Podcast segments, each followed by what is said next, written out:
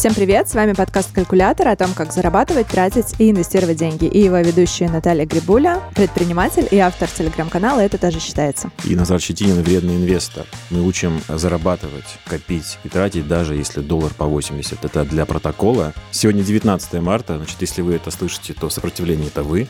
Не знаю, какой будет доллар в нашем следующем сезоне, и это наша первая весть вам. Сегодня последний выпуск второго сезона, который будет посвящен тому, что мы разберем ваши письма. Их за 2 недели пришло 40 штук, и это намного больше, чем мы ожидали. Это здорово, спасибо, что вы нам так активно писали. Мы постараемся сегодня ответить на большинство вопросов, но, к сожалению, ответить на все мы вряд ли сможем, поэтому обещаем в следующем сезоне частично коснуться тех тем, которые мы сегодня не затронем. Может быть, постараемся кому-то ответить лично, попробуйте написать нам. И сегодня поговорим про все то, что вас волнует. И обещаем вернуться с третьим сезоном максимально быстро. Конечно, время сейчас неспокойное. Самим дико интересно смотреть за тем, что происходит в экономике. И ни много ни мало творится история, друзья. Поэтому, конечно, мы вернемся как можно скорее. Итак, первое письмо. «Добрый день, меня зовут Степан. Хотел рассказать вам о своей ситуации. Я бизнесмен, мне 28 лет. Отличное начало. У меня скопилась достаточно большая сумма денег. В 2 раза больше, чем у вашего гостя-астронома». Во-первых, он знает, сколько денег у гостя-астронома. Так, так откуда вот вы знаете, Степан, сколько денег у нашего гостя-астронома? Степан, подождите. Хочу научиться инвестировать, но в связи с тем, что сумма сразу большая, мне кажется, отсутствует фактор постепенного роста, при котором будет возможность полного погружения и менее рискового качественного обучения. Считаю, что мне необходимо вкладывать, чтобы деньги не простаивали, но одновременно боюсь всем рисковать, так как пока мало знаю. Вопросы такие: что делать, когда много денег, и ты ничего не знаешь? С чего начать, куда идти, и куда идти точно не стоит? Был такой опыт работы с клиентами, который называется там high net worth, да, у которых много денег. И у меня одна рекомендация, и вот о чем тоже Степан здесь пишет, о том, что все-таки надо прийти в некоторый режим постепенного инвестирования. Всю сумму инвестировать сразу ни в коем случае нельзя. Наверняка сейчас эти деньги лежат, что-то типа депозита, пускай там лежат. Надо определить для себя ежемесячную сумму, вот сейчас будет сложный момент, которая, с одной стороны, будет достаточно большой, ощутимой, но, с другой стороны, будет, как бы, назовем так, учебной. Здесь начинается обычно в этот момент такое кокетство, когда богатые люди говорят что-то типа: ну, какая это сумма, ну, может, вы не подскажете, сколько это в месяц. На самом деле, прекрасно и Степан, и любой другой человек знает, какая сумма для него существенная, для того, чтобы он ощущал некоторое давление и переживание по поводу ее потерь. Вот, поэтому нужно просто установить эту сумму и ежемесячно инвестировать ее. То есть ни в коем случае не могу рекомендовать инвестировать все сразу. Вот это постепенное принятие яда фондового рынка – это лучшая стратегия долгосрочная в обучении и воспитании самого себя. Поверьте, вы сами себя плохо знаете. Люди приходят с ощущением того, что я крутой специалист, я много денег зарабатываю, я выдержу просадку 10%, но когда сумма большая, и они видят там минус 3%, то уже закрывают счет и убегают в ужасе. Поэтому, чтобы себя проверить и постепенно привыкать к падению и, что немаловажно, росту, все-таки надо эту сумму разбить на мелкие кусочки и постепенно инвестировать. Отмотаю немного назад, поговорим о том, что инвестировать, обладая нулевыми знаниями о фондовом рынке, о том, как он устроен и что вообще такое ценные бумаги, какие варианты для инвестиций есть, мне кажется, не стоит. Стоит для начала, как минимум, почитать какие-то базовые материалы для начинающих, просто чтобы этих знаний хватило, например, для того, чтобы посоветоваться с финансовым консультантом. Мне кажется, если денег много, а знаний ноль, то самому сразу бросаться что-то делать точно не самый лучший вариант. И я бы посоветовала получить консультацию относительно того, как разобраться, что почитать и так далее. Мы уже рекомендовали в одном из эпизодов. У Московской биржи есть бесплатный учебный курс для начинающих инвесторов. Пожалуйста, куча материалов, которые помогут сориентироваться, посмотреть, что к чему и какие варианты вообще доступны. Потом, опять же, упоминали уже, у Тинькофф журнала есть прекрасный тематический выпуск про фондовый рынок для новичков, где все доступно, доходчиво разобрано, все азы частного инвестора и все понятия и вообще про все. И если вы не слушали второй сезон «Калькулятора» по порядку, а выхватили только некие выпуски отдельные, то рекомендую вам, естественно, вернуться и послушать с самого начала наш второй сезон. Мы очень много там говорим про фондовый рынок, про то, какие инструменты есть, про то, как анализировать компании и так далее. Следующее письмо от Антона. «Привет. Сейчас на рынке большая коррекция. Акции падают, портфель уходит в минус. Есть такая штука, как защитные активы. Мне интересно, а зачем вообще нужны защитные активы? К примеру, мой горизонт инвестирования 30 лет. Я никак не могу найти причин, зачем мне покупать золото, например, как защитный актив. Даже если мой портфель упадет очень сильно, я просто докуплю еще, подожду, пока отрастет, потому что у меня долгосрочные цели. Все ли я правильно делаю?»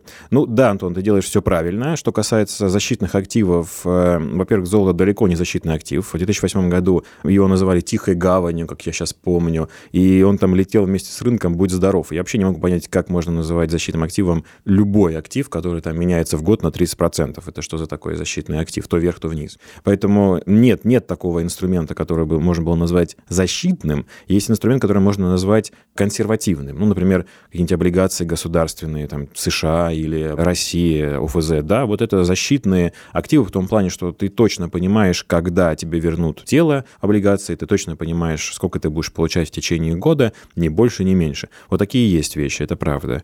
Поэтому, что касается какой-то волшебной пилюли, которую можно, значит, добавить в свой портфель, после чего он превращается в защитный и все такие кризисы пропускает, увы, такого нет. Надо принимать на себя риск. Что касается целей 30 лет плюс, это очень большая цель, поэтому можно здесь, как бы это сейчас не прозвучало, не своевременно расслабиться. Можно вообще не волноваться, да, если ваш горизонт планирования 30 лет. Просто 30 лет — это 3 кризиса на данный момент. Да, вы переживете еще несколько кризисов таких, которые происходят сейчас. Еще будет минимум 3, наверное. Относительно золота, кстати, сейчас вот мы видим интересную ситуацию, когда то, что действительно называют защитным активом, не защищает и падает одновременно со всеми другими активами.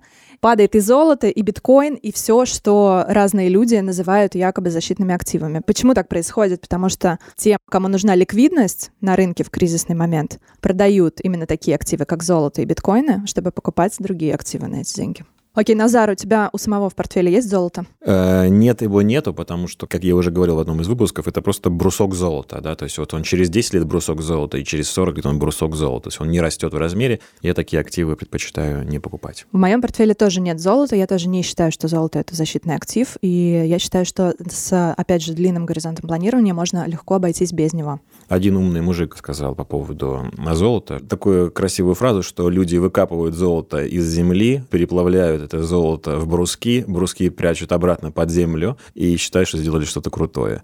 Вот я придерживаюсь такой же философии, ничего крутого там нет.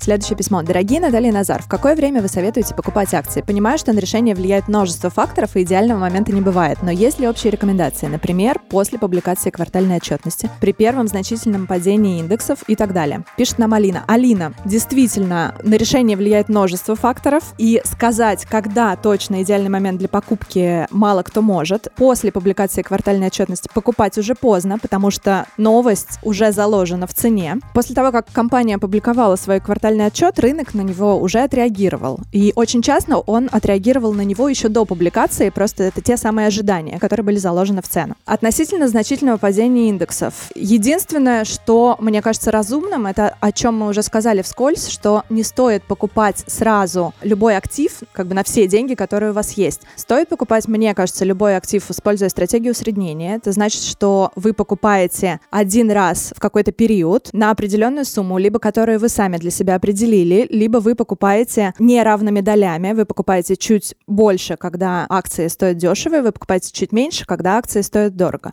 Опять же, это хорошо работает на длинном горизонте планирования. Усредняться всегда неплохо и наращивать позицию, потому что в таком случае вы просто нивелируете риски рыночные для себя. Тема тайминга очень будоражит всех. Хочется купить максимально выгодно, это абсолютно понятно. Здесь я, наверное, вспомню слова вот нашего гостя из эпизода, который назывался «Моя цель – свобода».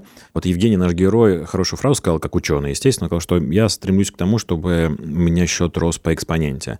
И это намного важнее, чем общий тайминг. Да? И здесь я, кстати, очень с ним согласен. Идея в том заключается, чтобы вы ежемесячно постепенно покупали качественные активы, а чтение отчетов, понимание того, что активы действительно качественные, качественную, вам будет просто придавать уверенности при нажатии кнопки, вы будете понять, что вы вообще покупаете. При этом вам, может быть, будет полезно понимать отчетность, чтобы вы хотя бы видели, что будет платиться прибыль в виде дивидендов, например. Это может быть частью вашей стратегии. Поэтому общая рекомендация примерно следующая. Тайминг практически неугадываемая. Если у вас длинный горизонт, то тайминг не так важен, в принципе. Если вы не занимаетесь спекуляциями, потому что тайминг, в принципе, важен для тех, кто занимается спекуляциями. Все так, да. Если вы будете больше усилий вкладывать и воли, там, и переживаний в оценку активов и в понимание его качества, то на большом сроке, конечно, качество побеждает. Намного важнее быть в рынке, чем искать лучшую точку входа. Ну и не забываем, что любой кризисный момент – это также время возможностей, и люди, которые начинают приходить на фондовый рынок после кризиса или во время кризиса, просто используя стратегию усреднения, они смогут на этом заработать через какое-то время. Если хватит воли. Следующее письмо от Дмитрия. В одном из выпусков Назар говорил о том, что владельцы компании выводят ее на IPO, получают деньги один раз, а дальше их не волнует, растут акции или нет. Но остальных акционеров это же очень волнует. Может ли цена акций влиять на показатели бизнеса, и обязательно ли произойдет обратное? Показатели бизнеса повлияют на цену акций. Ну вот первый вопрос. Может ли цена акций влиять на показатели бизнеса? Я могу сочинить, правда, с трудом, тот случай, когда будет влиять. Иногда, достаточно часто, кстати, но это несущественно для бизнеса. Бизнес закладывает собственные акции для того, чтобы получить кредиты, и может возникнуть такая ситуация, когда акции будут дешеветь, и банк, который взял в обеспечение эти акции для того, чтобы выдать бизнесу кредит, он имеет право востребовать эти акции себе, и таким образом как будто часть бизнеса уйдет банку. Я вот последний раз помню, что-то подобное было в 2008 году, когда чуть ли даже не президент страны нашей говорил о том, что мы не позволим там какому-то зарубежному банку получить часть активов. По-моему, это был ГМК Норильский никель, который тоже падал очень сильно, его акции были в залоге, и могла такая ситуация оказаться, когда банк забрал бы часть нашего там стратегического ресурса. Да? Это, поверьте, высосано из пальца, и в общем и целом, конечно, акции на показатели бизнеса не влияют. Тут можно тоже размышлять о том, что это типа показатель престижа какой-то компании, но в действительности... Это действительно может быть так, но единственный человек, для которого это может составлять какой-то фактор риска, это SEO-компании. Вот сейчас, например, такое происходит с компанией Twitter, акции, которые не растут довольно долго, и поднимался вопрос, и активно обсуждался рынком, что SEO Дорси хотят как бы попросить на выход, потому что якобы он уделяет мало внимания компании. То есть даже такие истории больше влияют, чем стоимость акций в моменте на показатели бизнеса. Теперь второй вопрос. Работает ли назад эта формула? Да? То есть показатели бизнеса влияют на стоимость акций? Конечно, в первую очередь. Но для того, чтобы это влияние увидеть, нужно как бы сделать немножко как бы зум-аут, да? То есть чуть-чуть посмотреть на историю. То есть надо посмотреть больше кусок времени. Вот сейчас, в моменте, в 2020 году на стоимость акций влияет там, коронавирус, страх, паника, что угодно, только не показатели бизнеса. Сейчас абсолютно всем чихать вообще, какая там прибыль, растет она или выручка. Все в ужасе просто. Да, мы видим, как отличные, крепкие компании сейчас падают и несутся вниз с такой же скоростью, как и не очень крепкие компании, не твердо стоящие на ногах. Абсолютно так. И если вы сделаете вот такой зум-аут, немножко посмотрите на историю там, последних 10-20 лет, вы поймете, что есть некоторый такой, знаете, остов, стержень, на который наматывается цена. Вот есть хорошие новости, мы там будем очень счастливы и будем покупать, и все будет расти, как в 2019 году, плюс 30% за год. Будут плохие новости, вот коронавирус, там, нефтяные картели, то будем падать вниз, наоборот. Но вот если сам стержень, финансовый и производственный, по сути, стержень, он растет, то и наматывается цена вот этими циклами на нечто растущее. То есть мы видим потихонечку, что все-таки рынок подрастает. Ваша задача оценивать этот остов, это возможно. И это можно посчитать, можно сесть, посмотреть, ага, выручка растет, прибыль растет, когда-то с этого начнут платить дивиденды, может быть, даже в этом году. То есть это что-то реальное. А пытаться анализировать мнение людей о том, насколько все плохо будет или хорошо в будущем, это чистое безумие. Нет ничего более неблагодарного, чем оценивать мнение других людей. Следующий вопрос. Здравствуйте. Объясните, пожалуйста, начинающему инвестору, как формируется пассивный доход. Вот, к примеру, к 50 годам я создал капитал в 10 миллионов. Часть пассивного дохода будут дивиденды. Понятно. Остальное. Я начинаю с 50 лет и до самой смерти распродаю потихоньку свои акции и прочие бумаги, или я должен до этого возраста формировать портфель таким образом, чтобы там оказались только высокодивидендные акции. Нет, если я правильно поняла вопрос, вы не начинаете ничего распродавать после 50 лет. Смысл пассивного дохода в том, что вы накапливаете капитал, растите его, вы его не продаете, вы инвестируете свой капитал в акции и живете на дивидендный доход, именно так, как вы написали. Но при этом тело, которое генерит вам этот пассивный доход, никуда не девается, оно просто инвестировано, и вы живете именно за счет того, что эти деньги работают на вас. К ответу Наташи я добавлю, что, конечно, нужно быть более гибким, и здесь в комментарии о том, что нужно остаться в бумагах, которые будут высокодивидендными, но правда в том, что вы покупаете в первую очередь просто хороший, качественный бизнес, а станет ли он высокодивидендным, то есть платящим дивиденды в принципе, или, может быть, он сейчас им является, а может быть, не станет никогда, это не совсем в вашей власти. То есть вы как бы садитесь в этот поезд, но не вы его машинист, да, но вот есть простой реальный пример. В 2008 году ваш покорный слуга купил акции компании Сбербанк по примерно 20 рублей за штуку. Они выросли на 1 рубль, и после этого я продал и заработал целых 5%, и мне казалось, что это просто невероятно потрясающая сделка после 2008 года, когда все только падало, а я на этом смог как-то заработать 5%, и никогда в жизни больше там Сбербанк стоить не будет. А вот сейчас, спустя 12 лет, только дивиденды компании Сбербанк в этом году, они будут тоже 19 рублей. То есть доходность только дивидендами, она 100%. Но тогда, в 2008 году, поверьте, вам бы так не казалось. То есть, подводя итог по письму Сергея, не очень в вашей власти знать, будет ли эта бумага дивидендной или нет. Сосредоточьтесь на том, чтобы бизнес был просто прибыльный, чтобы выручка росла. И одно из двух случится. Либо компания станет дивидендной, и вы будете получать их не обязательно к своему 50-летию. Либо она такой по-прежнему не станет, не будет платить дивиденды, но будет такой огромной и такой известной, что стоимость ее акций вырастет до небес. И тогда, наверное, придется потихонечку ее продавать, если деньги вам будут нужны, когда вы будете пенсионером. В общем, короткая версия ответа – это вы решите по ситуации. Если у вас будет хороший, качественный портфель, уж как-нибудь разберетесь. Либо дивиденды будете получать, либо придется продавать. Пишет нам наша слушательница Настя. Привет, мне не очень понятно вот что. Если падение или рост акций компании не влияет на сам бизнес, то почему тогда происходит столько паники из-за того, что котировки рушатся, что приходит кризис и все страшно паникуют? Как и каким образом вообще биржа влияет на экономику так сильно, при том, что она по сути ничего не создает? Ну, первый ответ, то, что биржа не влияет на экономику так сильно. Если акции завтра будут очень сильно расти, а, например, какая-нибудь компания с растущими акциями просто перестанет производить товары и услуги, то вот это мы почувствуем. Прям реально все ощутят, потому что просто товара не будет в магазине на полке. Поэтому не так сильно влияет, как кажется. Но действительно фондовый рынок воспринимается как некоторый индикатор. Каким индикатором является фондовый рынок? Это индикатор будущего. То есть люди сейчас переживают за то, что тот бизнес, который они покупают, например, там, через 10 лет будет отсутствовать или будет очень неэффективен. И поэтому сегодня они не готовы покупать этот бизнес и ждать этого будущего, когда он сможет принести им какой-то доход. Поэтому в каком-то смысле это большая площадка, на которой люди высказывают свое мнение по поводу того, насколько все хорошо будет в будущем или насколько все плохо. И поэтому мы берем это мнение и переносим его на реальность. То есть, если завтра будут падать фондовые рынки, мы подумаем, наверное, это неспроста. Наверное, люди считают, что будущее туманно, что оно плохое.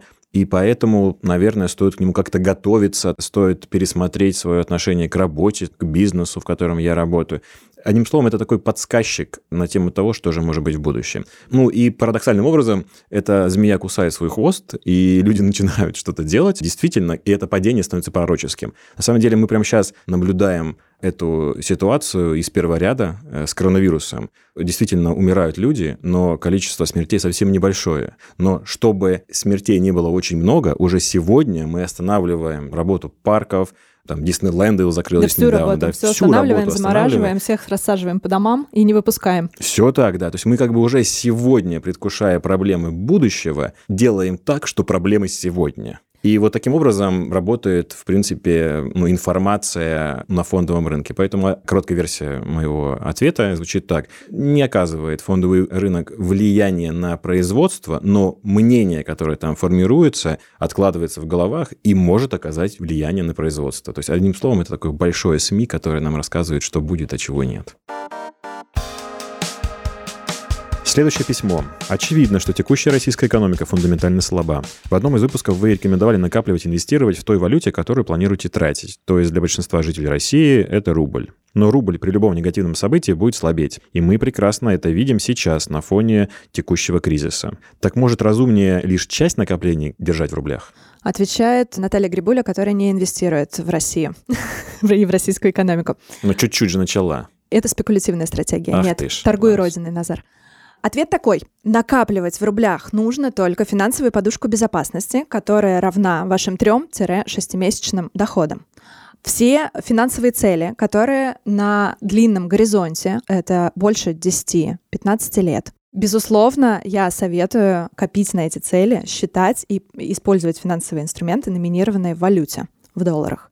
Мы говорили про то, что на длинном горизонте, если мы посмотрим там, последние 20 лет, рубль к доллару только слабел. И нет, как вы совершенно верно отметили, никаких предпосылок, что российская экономика станет сильнее фундаментально, да, что-то изменится в ближайшее время. Поэтому нет никаких оснований говорить о том, что на горизонте 5, 10, 15 лет это будет не так дальше. Поэтому длинный горизонт всегда доллары. Вот ранее у нас было письмо про защитный актив. Вот по-честному доллар воспринимается в сознании не только россиян, а вообще всего мира как защитный актив. То есть при любой непонятной ситуации, да, ешь торт и покупай доллар. Поэтому именно сейчас мы видим, как в кризисной ситуации доллар укрепляется, а рубль слабеет и стал второй самой волатильной валютой в мире на сегодняшний день после мексиканского песо. Но, тем не менее, допустим, я лично пока на данный момент большую часть инвестиций делаю в рублевые активы. Я как-то говорил об этом, повторюсь еще разок, как относиться к инвестициям в рублевые активы. Несомненно, мы развивающаяся экономика, это не я так разметил. И прямо сейчас, в моменте, в этом году можно купить акции, которые будут приносить вам дивидендами 10% годовых.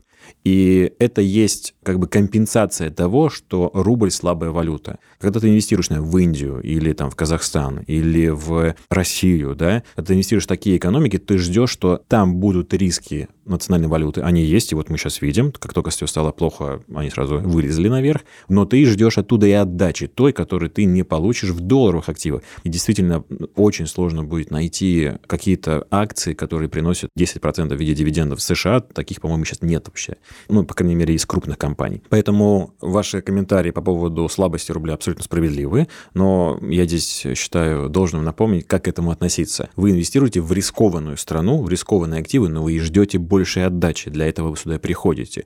И главное, понадеяться, пока что это оправдывается стратегия, что темпы роста того бизнеса, который вы приобретаете в России, он будет быстрее, чем темпы просадки валюты. И тогда это все имеет смысл. Вопрос от Андрея. Подскажите, пожалуйста, по теме безопасности нахождения средств на брокерском счете. Не очень понятно, насколько безопасно, что доступ к портфелю осуществляется в приложении в телефоне. Есть ли какое-то экспертное мнение, как безопасно управлять своим капиталом на рынке ценных бумаг с точки зрения риска вредоносных программ, мошенников, просто преступников, которые завладеют вашим телефоном, компьютером или данными для входа? Не очень понятно, как этот вопрос решают люди, которые оперируют огромным капиталом на рынке. Неужели они также просто работают через приложение и несут серьезные риски в размере всего своего капитала? Уже, слава богу, сколько лет, 30, бездокументарный оборот на рынке ценных бумаг. То есть в руках вы не поддержите вот прям ценную бумагу, да. Был период, там реально купоны отрезали, это все в прошлом. Просто потому, что уже как 30 лет в любом случае единственный способ, как купить хоть маленький капитал, хоть большой, это в любом случае какая-то программа, которая находится либо на компьютере, либо в телефоне.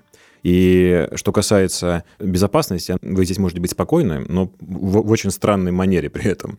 Злоумышленникам не дадут перевести деньги никуда, кроме как на ваши же реквизиты, потому что на третьи лица в больших, по крайней мере, компаниях никто деньги не выведет. В общем, самое страшное, что может сделать злоумышленник, если вы обслуживаетесь в крупном брокере, банке, просто, видимо, все продать или как-то покупать, видимо, чисто из вредности какие-то неплохие активы, я не знаю, при этом еще может заработать, может быть, неожиданно вам, и все это потом продать и вывести на ваши же реквизиты. Это будет одновременно тупо, конечно, и, обидно, но это максимум, который можно поймать. Поэтому здесь можно быть спокойным, и уже как 30 лет все в порядке по поводу конкретно, назовем так, техногенного риска. При этом все, что сказал Назар, не отменяет тех рисков, которые сами вы представляете для себя во время использования любого финансового продукта, будь то банк или биржа. Просто помните о том, что не нужно в людном месте показывать никому свои коды светить входа в личный кабинет.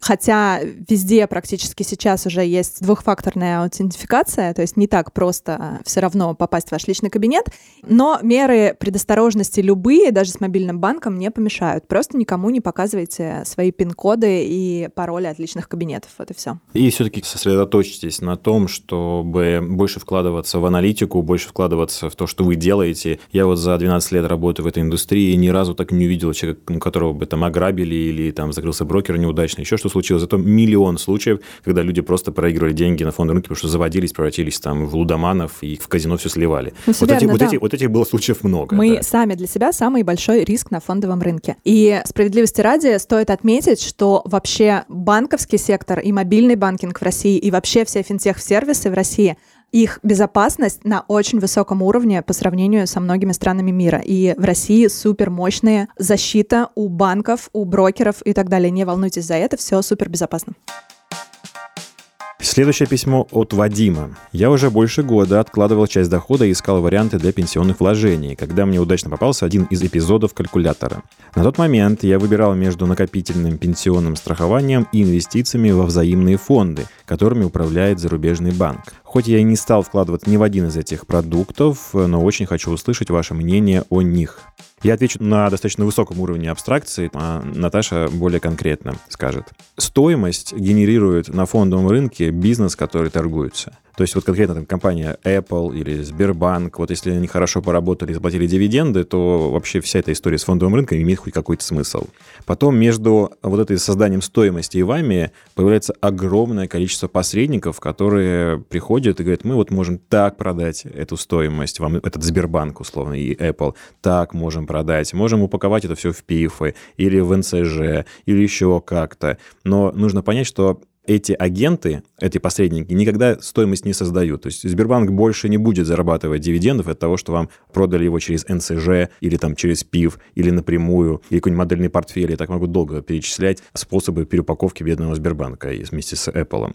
Я не рекомендую работать с этими посредниками, потому что совершенно понятно, что на каждом этапе эти посредники берут свой дополнительный процент. И вот эту финальную стоимость вы не получаете. Вы не получаете всех дивидендов, которые генерирует Сбербанк. Конечно, вам обычно говорят, что типа, ну мы так собираем портфели, мы так собираем продукты, что вот прям угадываем лучшие бумаги, и поэтому наша комиссия оправдана. Друзья, как показывает практика, и особенно 2020 год, падают потом все вместе взятые, и лучше просто потратить какую-то энергию на самостоятельное изучение того, как собирать портфели, в них инвестировать, платить микроскопическую комиссию, потому что на большом горизонте времени комиссия решает. А если вы платите любой схеме, не знаю, вот НСЖ вы там вспоминаете, да, или там ПИФ, или еще какой-то модельный портфель, если вы платите хотя бы 1% в год, то на выходе через 30 лет вы там теряете до половины дохода от него. Абсолютно согласна с Назаром. Не так много вещей на фондовом рынке, которыми вы можете управлять. Но комиссия — это одна из этих вещей. И комиссию всегда нужно сесть, посмотреть на конкретный продукт и посчитать очень конкретно, сколько денег вы тратите в виде комиссии. Любая прослойка между ценными бумагами, которые вы покупаете напрямую, естественно, это дополнительная комиссия, которую нужно учитывать и которую по возможности нужно резать. Относительно продуктов: накопительное страхование жизни, инвестиционное страхование жизни, любые структурные продукты не очень. Я бы их не стала рекомендовать. Взаимные фонды в целом, может быть, ок, но нужно, опять же, внимательно смотреть, что за взаимный фонд, что за зарубежный банк, которым им управляет, какая комиссия у этого всего. Очень часто игра не стоит свеч. Ну и когда мы с Наташей говорим слово «комиссия», понимается в том числе и скрытая. В продуктах очень часто она зашита в стоимость актива, который вы покупаете. То есть вы можете увидеть что-то примерно следующее. Комиссия за открытие счета бесплатно, за покупку бесплатно, все бесплатно. На самом деле просто комиссия зашита внутри и берется как плата за управление. Поэтому комиссия в широком смысле здесь понимается. Поверьте, единственное место, где микроскопическая комиссия, это когда вы напрямую покупаете какую-то акцию. В любом другом инструменте всегда есть какая-то скрытая комиссия. Всегда. Вопрос от Александра. Я давно интересуюсь темой инвестиций, но пока только в теории. Есть один нюанс, который вы не затрагивали ни в одном выпуске. Есть ли смысл инвестировать, если нет собственного жилья, но хотелось бы его иметь? Я понимаю, что можно использовать фондовый рынок как инструмент накопления, но как быть с тезисом, что вкладывать можно только то, что не боишься потерять? Опыт последних дней, начиная с 10 марта, показал, что вложения могут прилично просесть. Смотрите, я убежден, что можно инвестировать в ценные бумаги, не имея собственного жилья. И я его имею. Более того, для того, чтобы его приобрести, мне пришлось лютую часть моего портфеля продать и инвестировать в то, чтобы купить это жилье, гнездышко мое, в котором я сейчас живу, и все вот это. Некоторые социальные функции мне пришлось выполнить, что называется, да? Хоть я с этим был не очень согласен. И понимаю, что математически правильно инвестировать, потому что стоимость жилья не растет так, как растет фондовый рынок. Поэтому честный ответ, наверное, звучит так, что фондовый рынок на большом отрезке времени – это лучшие активы и намного лучше, чем жилье, по все тем же причинам, по которым мы говорим уже целый сезон, да, о том, что квартира не растет в размере, то, что она там растет на величину инфляции и все остальное.